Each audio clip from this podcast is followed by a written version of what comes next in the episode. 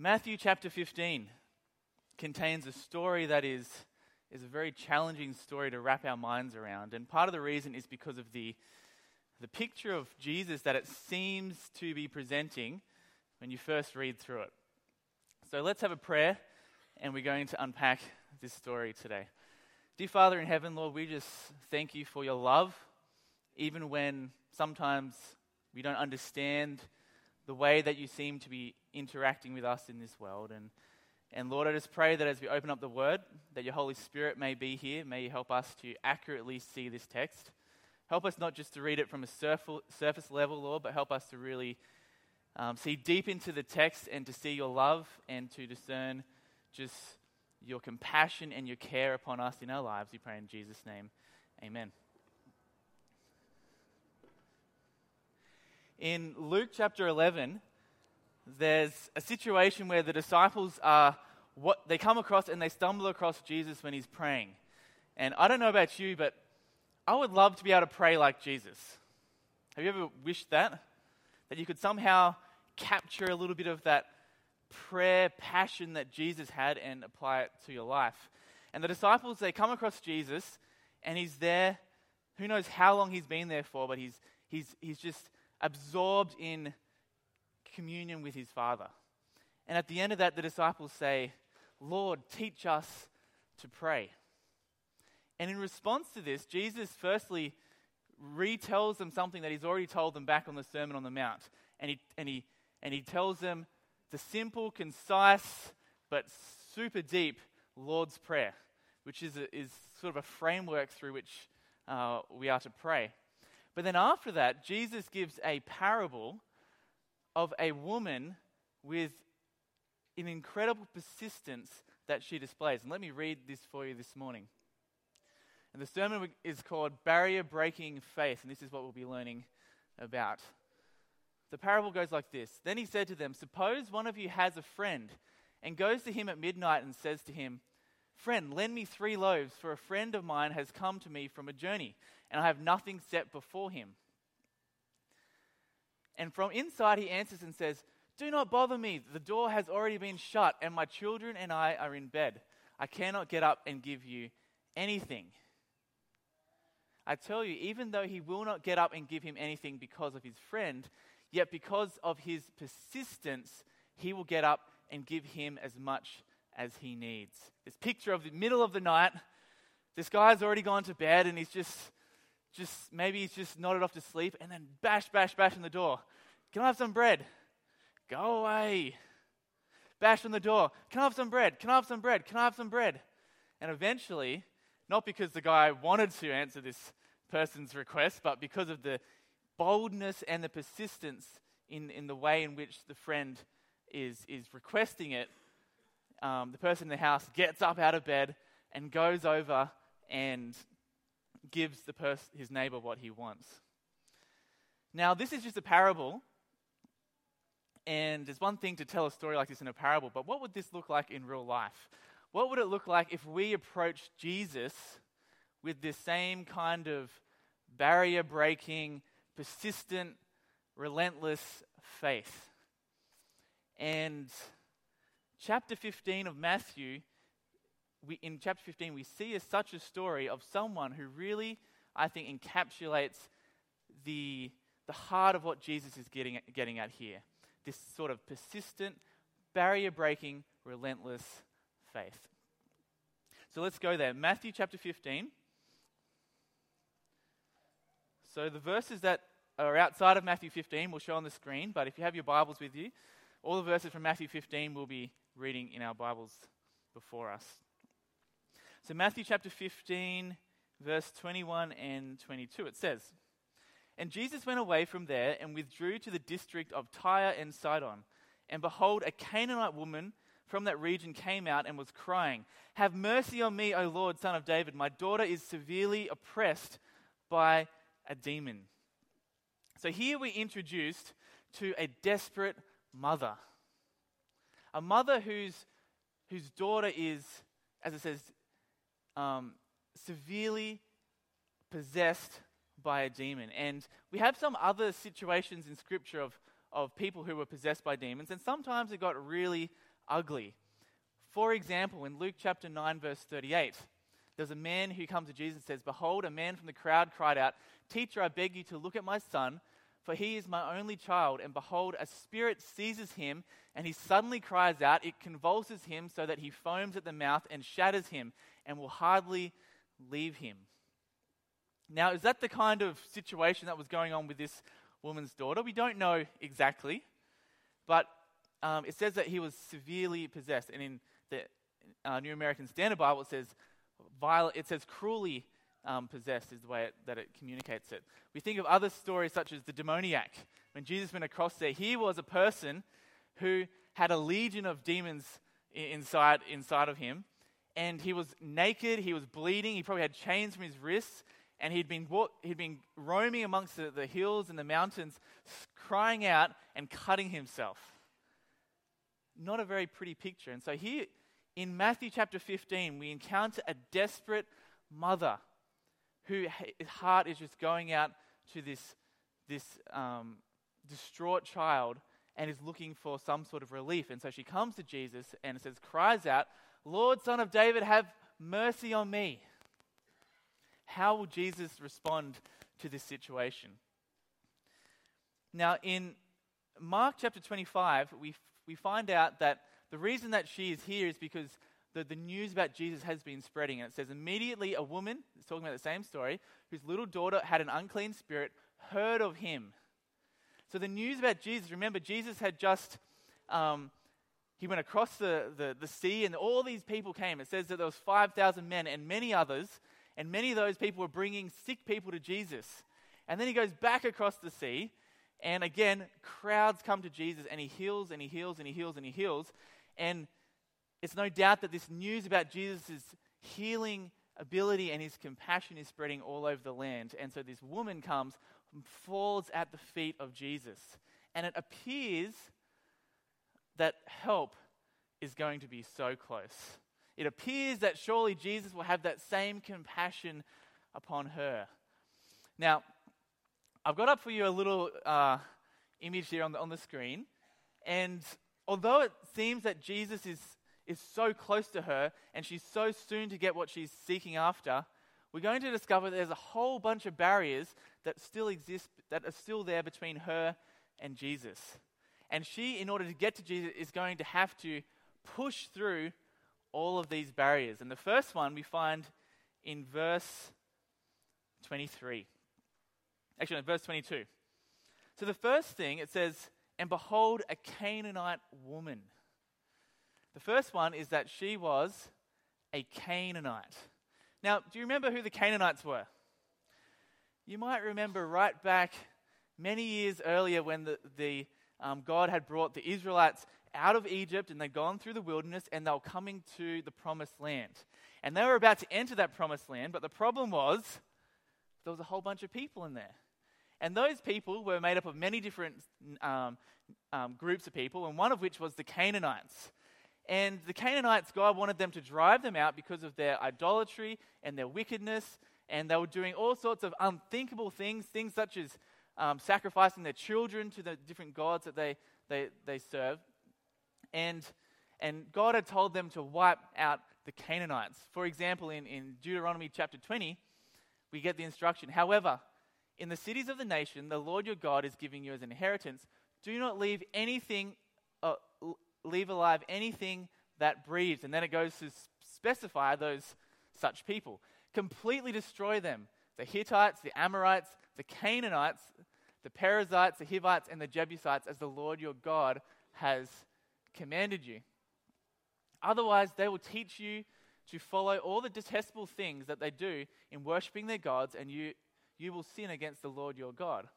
Now, were the Israelites faithful in this?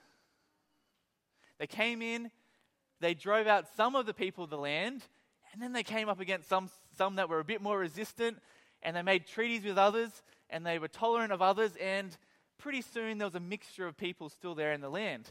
And everything that Jesus said would happen actually takes place. They don't, um, these people that God had brought out of Egypt to create a people of his own, they fall into the very same things that the people were doing before they got there. The same idolatry. And in some parts of, when you read the, the record of the kings, in some places it says that the things they did were even worse than the people before them.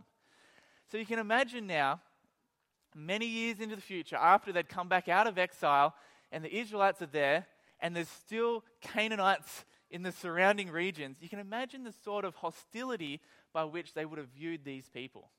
Firstly, they were the people that they were supposed to wipe out in the beginning. And secondly, they were the people that caused them to fall back into all those traps of wickedness and sin. And they're still here. And so they built up these big walls and they had this hatred towards the Canaanites. And so for this woman, she, being a Canaanite, coming to Jesus, would have likely thought that the same sort of hostility that the other Jews had shown her would probably be shown to her by Jesus as well. So she had to push through this barrier. But nonetheless, she comes and she falls at Jesus' feet and she cries out, Have mercy on me. How will Jesus respond?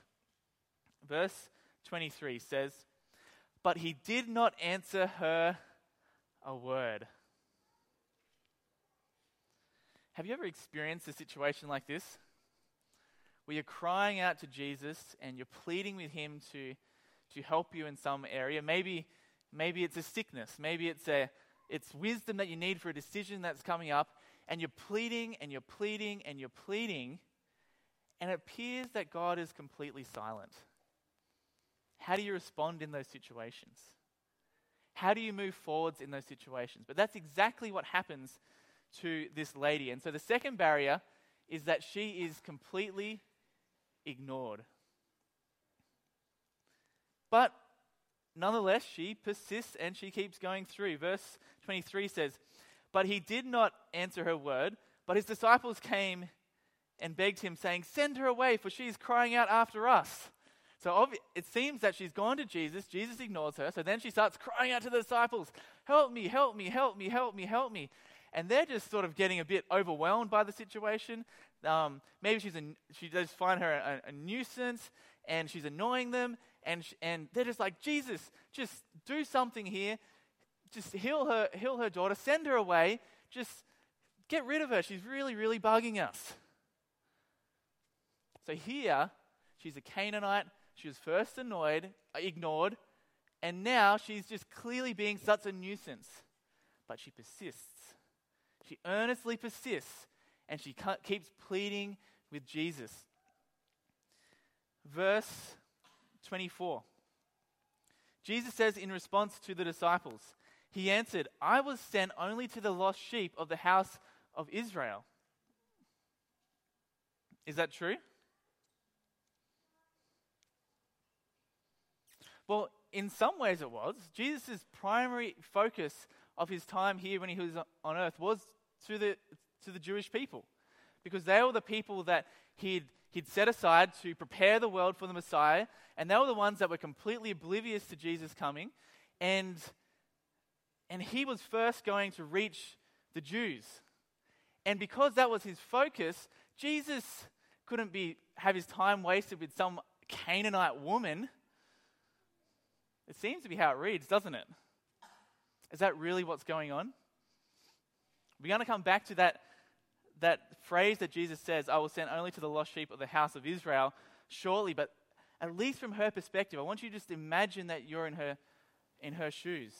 Jesus has ignored you, the disciples are annoyed by you, and Jesus, here in his words, seems to be excluding you from his interest and his compassion how would you respond? Most people would have given up by now. But this woman, she persists. In verse 25, it says, But she came and knelt before him. So comes back to Jesus, saying, Lord, help me.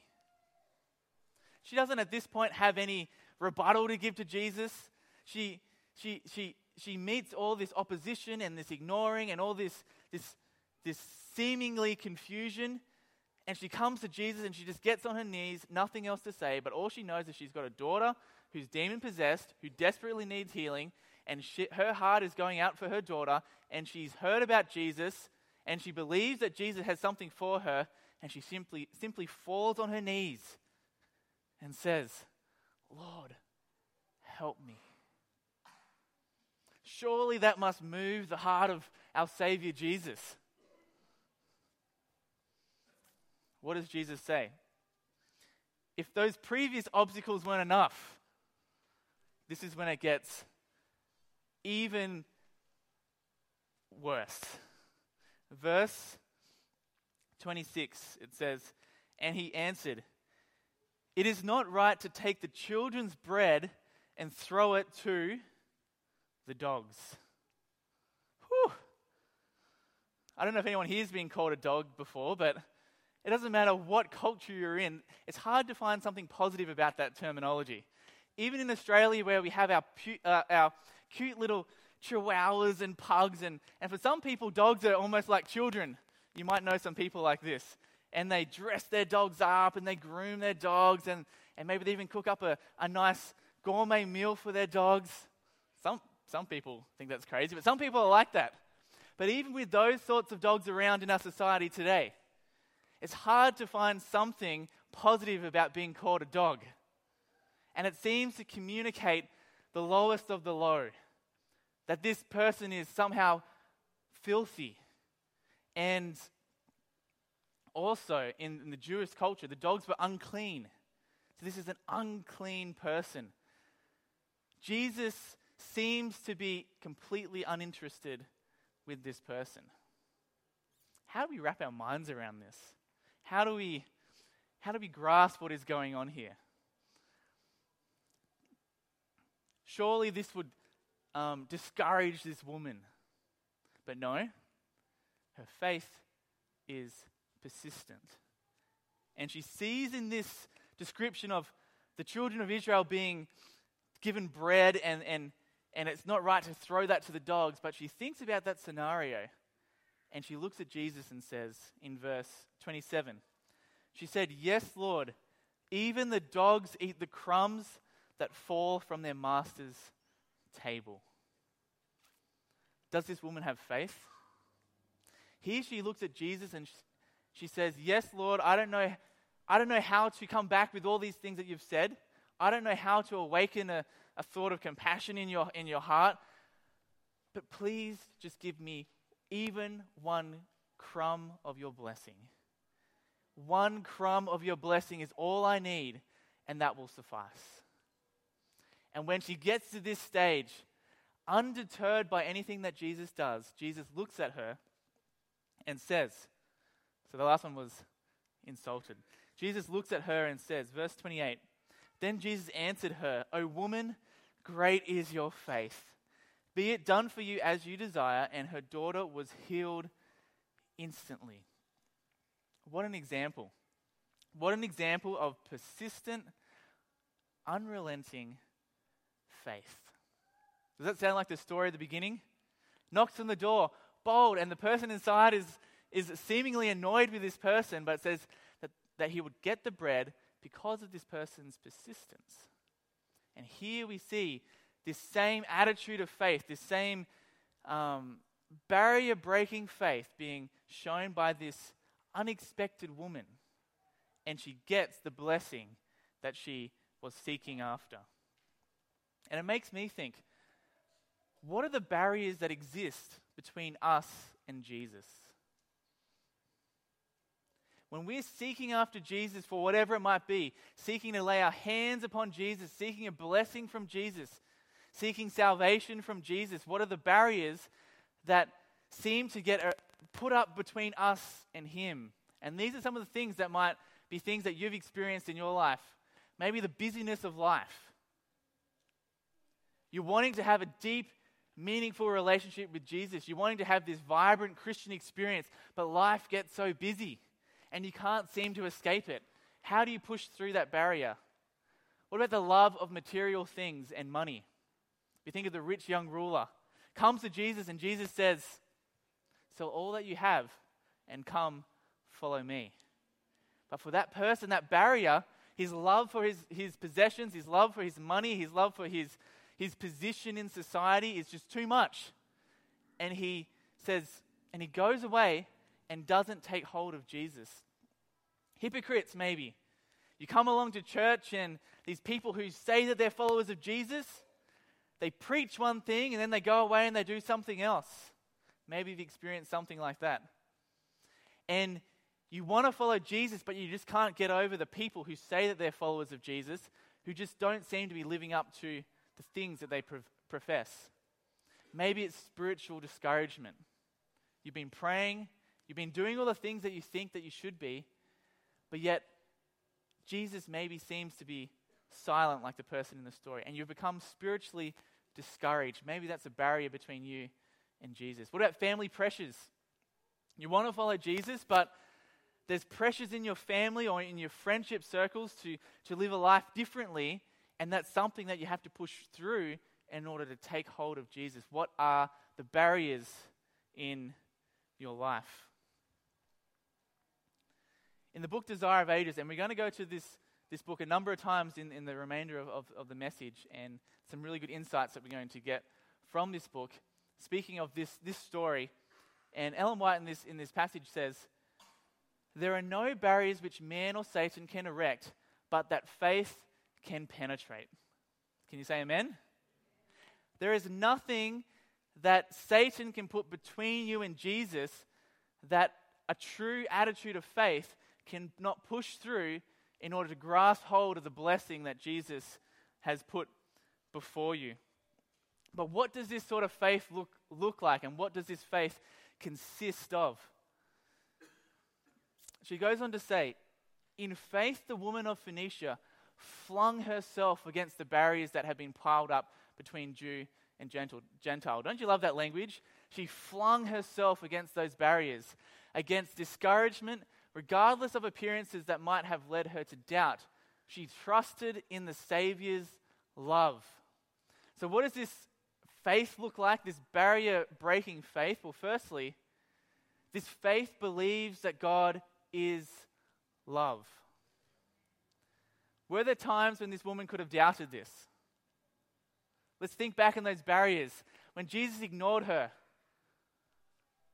when the disciples thought that she was a nuisance, when Jesus seemed to be excluding her, when Jesus called her and her people dogs. Would it be easy for her to get discouraged in that point and, and start to doubt the love of Jesus? But the faith that she had was that Jesus is love. And we find this in 1 John 4:16. So we have come to know and to believe, to have faith in the love that God has for us. God is love. And whoever abides in love abides in God and God abides in him. That is a declaration in scripture, but it is faith that takes hold of that belief. When situations around us seem to be telling us everything but this, when we're thinking if God was a God of life, a God of love, then why hasn't my situation turned out differently? It's in those moments when our surroundings seem to be saying everything but that we need to have the faith of this woman. That persistent, barrier breaking faith that says, you know what? I believe that God is love. I believe that God has compassion for me, and I'm going to take hold of that compassion and that love no matter what it takes. Number two, this faith believes that Jesus is our only hope. This woman, no doubt, she had gone to the different temples that they had and she had prayed to the many gods that existed in, in, the, in the towns and the cities where she was from, and nothing had helped her. And she hears about this Jesus, this Jesus who can heal any person who's brought to her, and she believes that this Jesus is her only hope. She's tried every other option, and she has nowhere else to go. And so, although there's all these barriers between her and Jesus, she persists because she has no other options. And so this faith believes that Jesus is our only hope. And it reminds me of a story in John chapter 6. And in John chapter 6, it happened just prior to this story that we're reading now. Um, Jesus is, is speaking to a crowd, and Jesus is saying some very difficult teachings. And they're listening to them, they're not understanding them, they're, they're, they seem bizarre and possibly even creepy. He says things like this So Jesus said to them, Truly, truly, I say to you, unless you eat the flesh of the Son of Man and drink his blood, you have no life in you. Did you know that some of the early Christians were, were charged with being cannibals?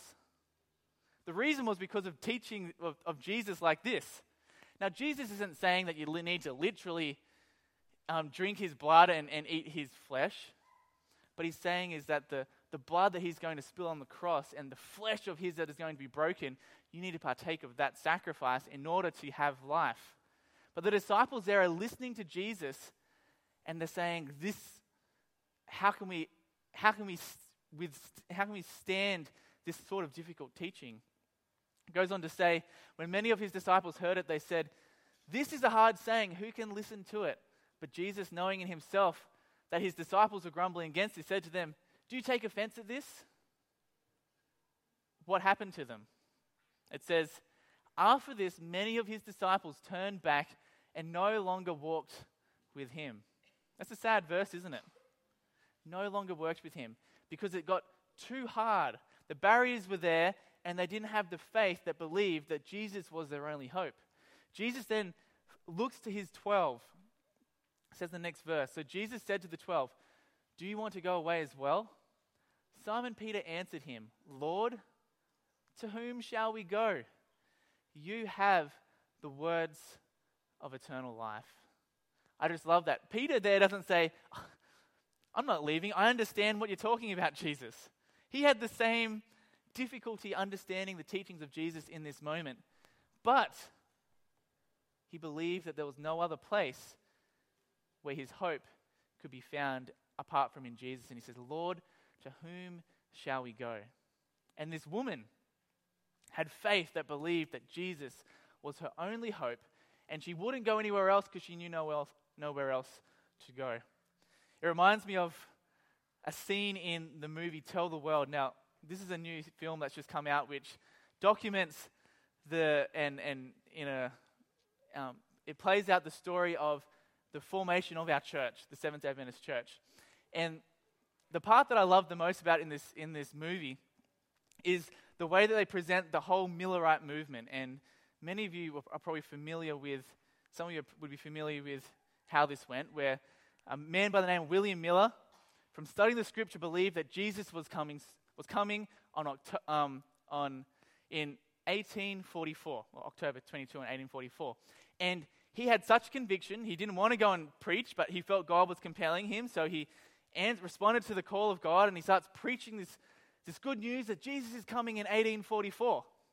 And this was a huge movement across, especially in the United States, and there were thousands and thousands of people that responded to this message. And there's a scene in the movie where there's like a, um, it looks down and there's this huge big tent and there's this crowds of people on, on this day when Jesus was supposed to come and they're just looking up into the, into the sky, expectant, expectant, just eagerly waiting to see Jesus face to face. And the day goes on, morning comes and goes, the afternoon comes and goes, and there's this scene where the, the clock is, is striking, for, for midnight, and the last one strikes, and there's this eerie silence of disappointment. And the next day, we see that, that, that there's disappointment, there's confusion, there's, they, ha- they don't know why Jesus isn't there. They thought they were following God's, God's instructions, they thought they were following the scriptures correctly. And then the people begin to taunt them. And they're harassed by the people around. Oh, so where's Jesus? He didn't seem to come last night. And these people are so disappointed. And many people turn away after this. But there's a group of people who stay focused on Jesus. And I believe the reason they stay focused on Jesus is the very reason that this woman in this story remained focused on Jesus. And that is, they believed that Jesus was their only hope. They were, they were confused, they didn't understand the situation. Jesus seemed absent. Well, they thought they were going to see him face to face, but they had nowhere else to turn. And so they said, You know what? We believe Jesus is real. We believe that he loves us, and we believe he's our only hope. And we don't understand right now, but we're going to continue to push forward and we're going to continue to pursue Jesus until he makes it clearer for us. There's only one barrier that can truly separate us from Jesus. And it says in Desire of Ages, it says, Nothing but his own choice can pre- prevent any man from becoming a partaker of the promise in Christ by the gospel. Discouragement, silence, hypocrites, whatever it might be, the only barrier that faith can't penetrate is our own choice, and that remains with us. That's the only thing that can truly stop us. And the good thing is that our choice is in our own control, isn't it? We have the freedom that God has given us to choose to take hold of the faith that God wants us to have, that barrier breaking faith. Now, this story, it's very easy to understand when you just simply look at it from, as a, an example of persistent faith. But there's a number of challenges in this story, and these are the ones we're going to sort of wrestle with for the last part of the sermon. And there's three things that Jesus does that just seem very out of character with everything else we read about in the whole of Scripture. Number one, it says, But he did not answer her a word. Why would Jesus be seemingly ignoring this woman? Number two, he says, I was sent only to the lost sheep of the house of Israel. Why would Jesus present himself as being so exclusive in this moment? And thirdly, it is not good to take the children's bread and throw it to the dogs. Why would Jesus use this kind of language? And that's where we'll, we're going to go now for the rest of the sermon. So, firstly, the apparent ignoring of Jesus to this woman. Now, to, to get wrap our minds around this, firstly, I want to, you to notice that this takes place in the region of Tyre and Sidon.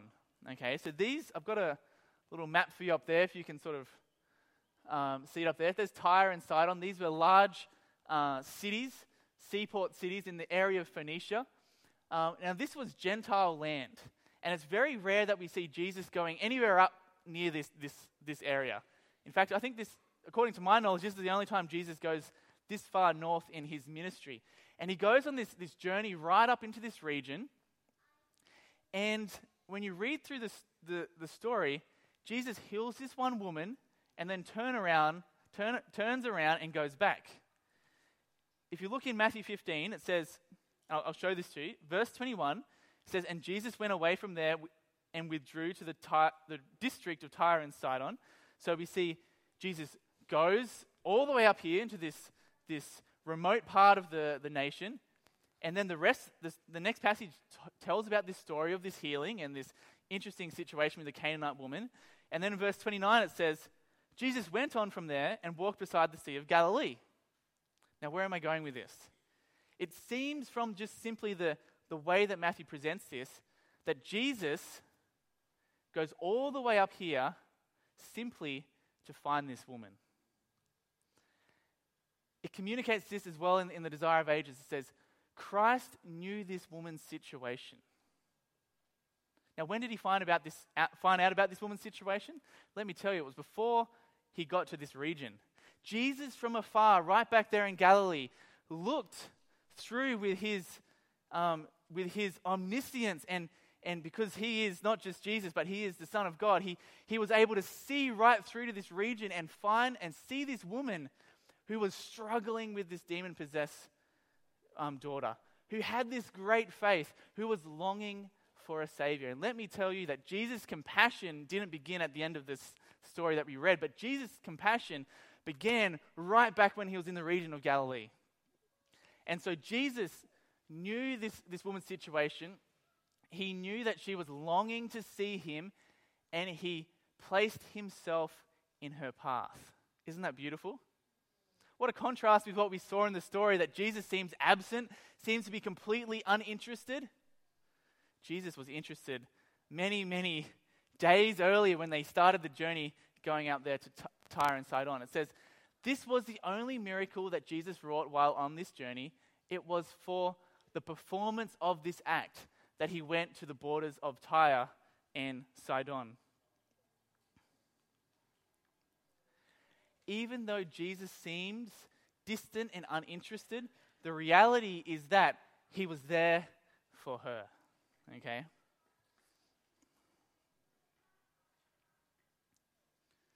It reminds me of a a poem that might be familiar to many of you. It's called the Footprints poem. And I love this poem because it, it conveys this same thought that at times when Jesus seems distant, actually is often the times when Jesus is closest to us. And the poem goes like this It says, One night I dreamed a dream. As I was walking along the beach with my Lord, across the dark sky flashed scenes from my life. For each scene, I noticed two sets of footprints in the sand, one belonging to me and one to my Lord. After the last scene of my life flashed before me, I looked back at the footprints in the sand. I noticed that at the many times along the path of my life, especially at the very lowest and saddest times, there was only one set of footprints. This really troubled me. So I asked the Lord about it. Lord, you said once I decided to follow you, you'd walk with me all the way. But I noticed that during the saddest and most troublesome times of my life, there was only one set of footprints. I don't understand why. When I needed you the most, you would leave me. And it finishes like this He whispered, My precious child, I love you and I will never leave you. Never ever during your trials and testings, when you saw only one set of footprints, it was then that I carried you. Isn't it beautiful? The thought that when Jesus seems the most distant, that it could be the reality that Jesus is at his most nearest. And that's what we find in this story of the Syrophoenician woman. Point number two I was sent only to the lost sheep of the house of Israel. Now, is this statement true? We asked this before, and the reality is, in some part, the focus of Jesus' mission was Israel. But we need to remember as well that throughout Matthew, the Gospel of Matthew, um, the writer and, and Jesus in his ministry is making these hints that his ministry is for so much more. We find this first in the genealogy in Matthew chapter 1. It's, it lists um, the genealogy right down to, um, to Jesus' birth. And in a genealogy like this, you would expect there just to be the men listed, at least in, in those times. But here, um, ignoring the, the, gen- the custom of the, the time, we see five women who are mentioned in this. And it's interesting that four of those five women are Gentiles. Firstly, we have Tamar, who was a Canaanite, Rahab, who was also a Canaanite of Jericho, Ruth was a Moabite, um, Bathsheba was the wife of Uriah the Hittite. So here we see already, we see the intrusion of Canaanite people or Gentile people, and the term Gentile just simply means non Jewish people, into the story of Jesus and in the story of Israel. Next, we see in Matthew chapter 2, verse 1 to 2, after Jesus was born in Bethlehem in Judea, during the time of King Herod, Magi from the east came to Jerusalem and asked, Where is the one who has been born king of the Jews? We saw his star when it rose and have come to worship him. It's interesting that the first people to come to Jesus and to acknowledge him as the Messiah and to worship him were not the Jewish people, but Magi, the wise men from the east. Going on, after Jesus has the Sermon on the Mount, he comes down and he meets a centurion who was a Roman, also a Gentile. And when Jesus entered Capernaum, a centurion came to him asking for help. When, and then fast forward through the story, when Jesus heard this, he was amazed and said to those following him, Truly I tell you, I have not found anyone in Israel with such great faith. So, hint after hint after hint, we see Jesus communicating, yes, and you look at his ministry, yes, he's focusing to the Jews, but yes, hint after hint after hint, Jesus is saying, My ministry is for more. My ministry is going to extend beyond the Jewish people to the, the Gentiles and, and beyond. In fact, everyone is included in my, my, my mission. But didn't God hate the Canaanites? Isn't that why he commanded the Israelites to go into the promised land and to slay the Canaanites and to drive them away? Surely God hated the Canaanites when he was doing that? Or could it be that that very act was an act of love as well? How do we wrap our minds around that? There's a very interesting quote in the book Prophets and Kings.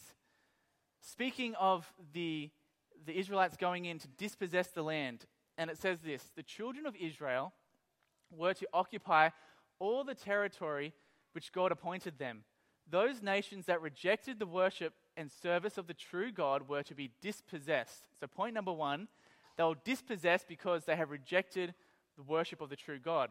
Continuing on. But it was God's purpose that by the revelation of his character through Israel, men should be drawn unto him. Okay, so here we have two things going on here. We have Jesus saying that he wants them to go in and drive all, all of the, um, the Canaanites and the, the people of the land out in order to once again draw them back in. Okay, drive them out and then draw them back in. It goes on to say, or who, like Rahab the Canaanite and Ruth the Moabite, turned from idolatry to the worship of the true God, were to unite themselves with his chosen people. As the numbers of Israel increased, they were to enlarge their borders until their kingdom should embrace the whole world. Is God just for the Israelites? Well, it depends how you define the Israelites. If you think just the descendants of Jacob, then no, he's for much wider than that. But the reality is, Jesus wanted everyone to become an Israelite, everyone to be included into that people of God. And yes, he was driving those, those nations out, but only so that he could create a people who could learn the things of God to be an example to the world and then draw every one of those people back in. And so, driving the inhabit- inhabitants out of the promised land was supposed to be an act of salvation. In driving those people out, Jesus was doing what God was commanding to do, something that would result in the, the salvation of those very people. That was the task of Israel. Not to save themselves, but to bring salvation to the whole world. And so Jesus says, I will send only to the lost sheep of the house of Israel. But the question is, who are the lost sheep of the house of Israel? Is it just the house of Israel? Or are the lost sheep also those many people in the surrounding nations who are scattered all over the world? It's exactly what it says in the Desire of Ages. When he said this, or when he said, I am not sent but, but unto the lost people of the house of Israel, he stated the truth. And in his work for the Canaanite woman, he was fulfilling his commission. This woman was one of the lost sheep that Israel should have rescued. Bit of a double meaning there, isn't it? Jesus is communicating, yes, he's focusing on a specific group of people, but that specific group of people actually encompasses every single person on the planet. Point number three it is not good to take the children's bread and throw it to the dogs. Now, of all the statements that Jesus says, this is surely the most challenging. Okay, and I'm still grappling my mind around, wrapping my mind around the challenges that are inherent in this statement that Jesus says. But to understand it, we need to understand that Jesus here is, is not only ministering and interacting with the woman, but he's also interacting with his disciples. And he's not just fulfilling the role of healer, but he's also fulfilling the role of teacher as well. Remember our ser- uh, the, the place we are in the Matthew of Gospel. We've, been, we've divided the whole book up into seven larger chapters son, preacher, healer, leader, teacher. And we're in the middle of the section where Jesus is, is showing himself as teacher. But Jesus didn't just teach with his words, he taught with his actions, he taught with his interactions, he taught with every single thing that he did. And here he has a lesson that he wants to, to show to the disciples. And so Jesus here has a dual purpose. In the Desire of Ages, it says, He received this representative, speaking of the Canaanite woman, of a despised race as the Jews would have, as the Jews would have done.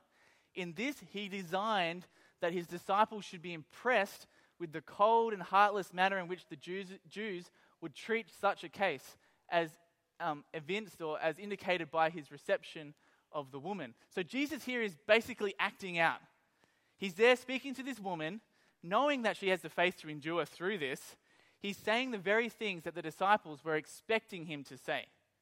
Not because that's the attitude that Jesus had himself, but because he was wanting to undo this attitude that the disciples themselves had. He goes on to say, and the compassionate manner in which he would have have them deal with such with such distress as manifested by his subsequent granting of her, her petition is supposed, as what she's saying is it's supposed to contrast what he did at the beginning. So Jesus here is presenting a contrast. He comes to this woman and first acts out the way that the disciples and the Jewish people would have expected him to.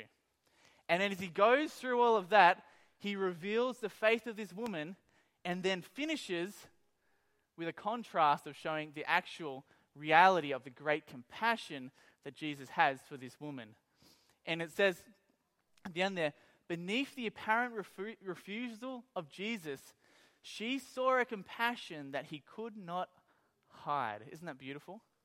And when you just read the text itself, we don't get the facial expressions that Jesus spoke with.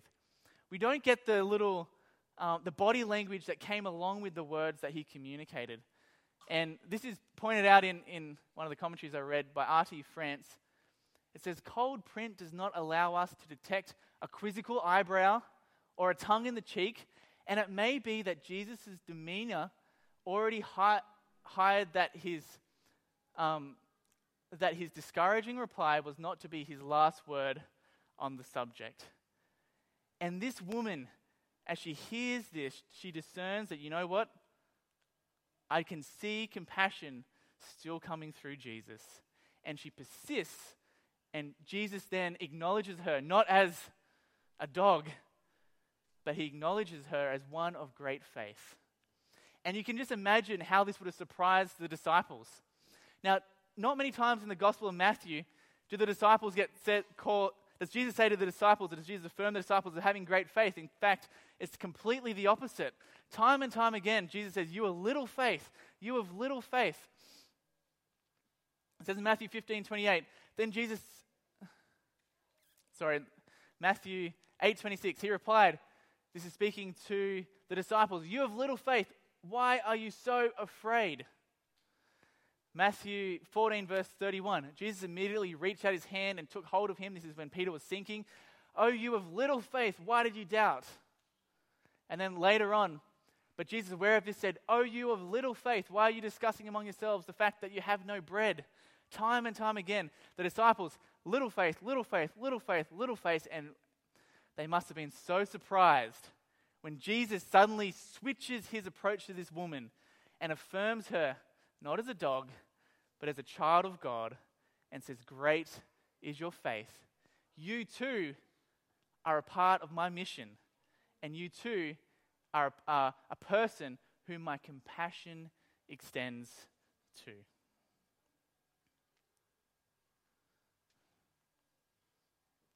A deeper reading of this story reveals a loving Jesus who is determined to break down the prejudice held by his disciples.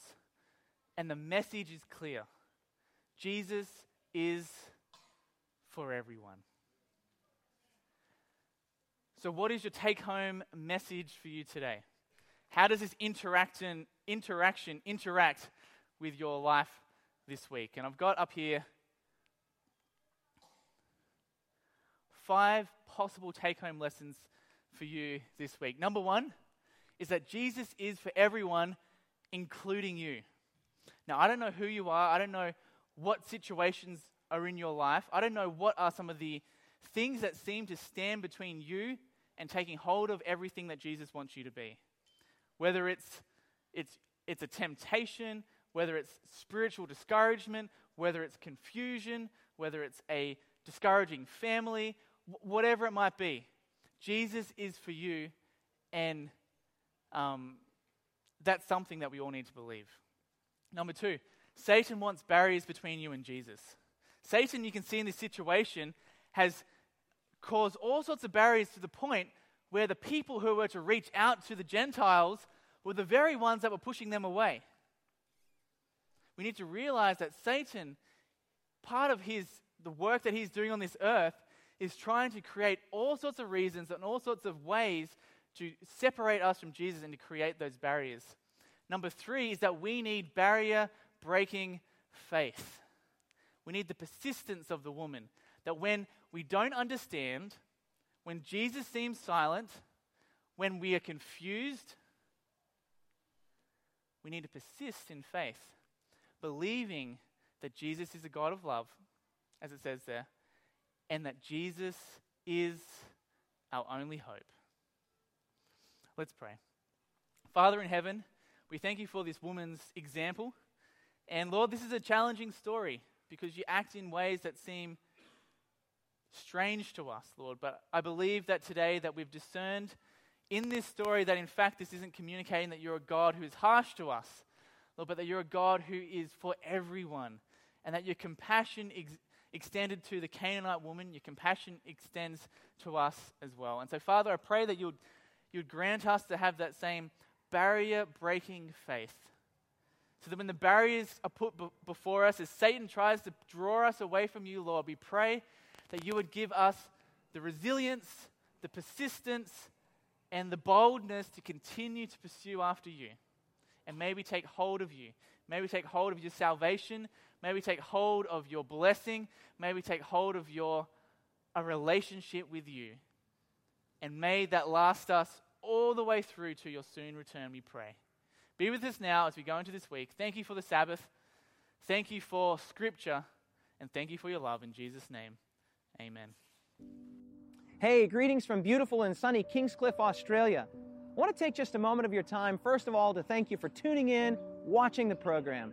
I trust it was a blessing to you and your soul, drawing you closer to God and His will for your life. I also want to let you know that we are planning a significant expansion of our existing media ministry here at the Kingscliff Church. To find out more about this expansion and how you can get involved, go to bringitkingscliff.com. You can go either to the homepage or to the Our Gifts page to find out how you can come alongside us and support, not just with your viewership, but also financially and with your prayers. Hey, thanks again so much for watching, and take care.